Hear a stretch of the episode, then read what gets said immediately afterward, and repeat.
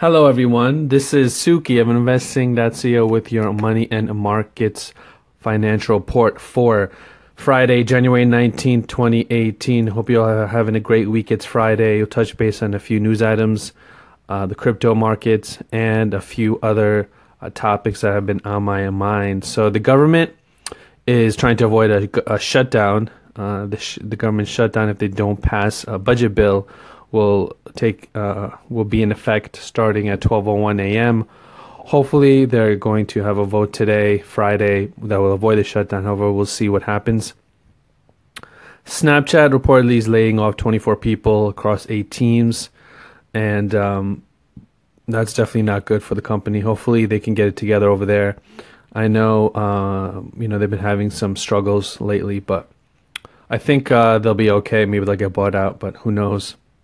The dollar dips to three near, near three year lows uh, because of the government's government shutdown. So it's been uh, a lot of people are uh, you know selling the dollar.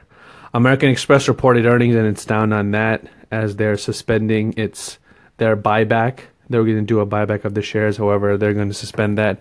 And IBM is uh, down despite the first growth of 23 quarters. Um, I think that IBM uh, on a pullback is a buy for a long term basis.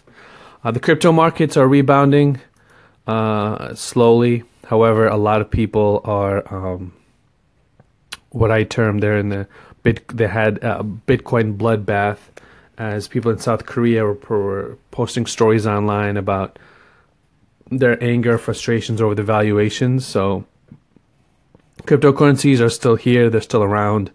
I don't think they're going anywhere.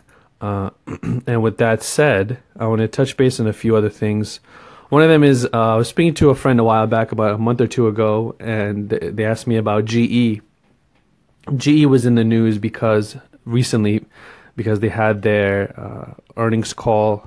They had a call, and the CEO said they could break up the company, and the stock continued lower.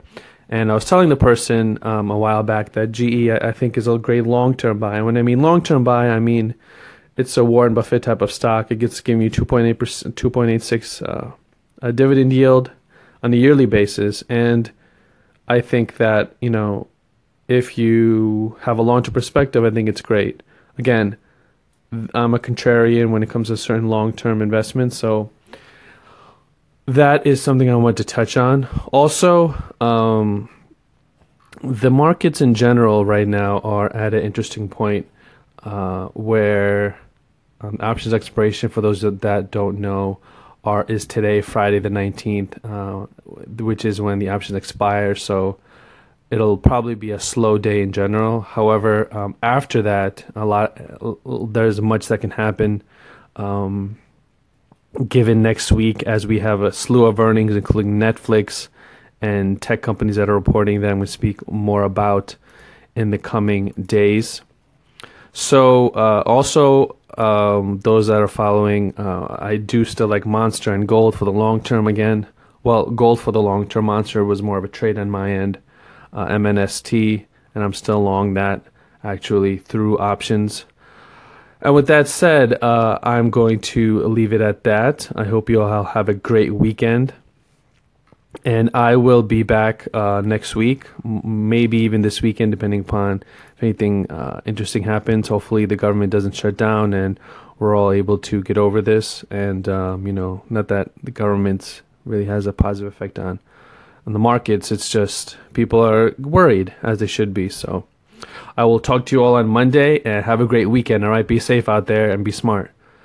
Take care. Bye bye.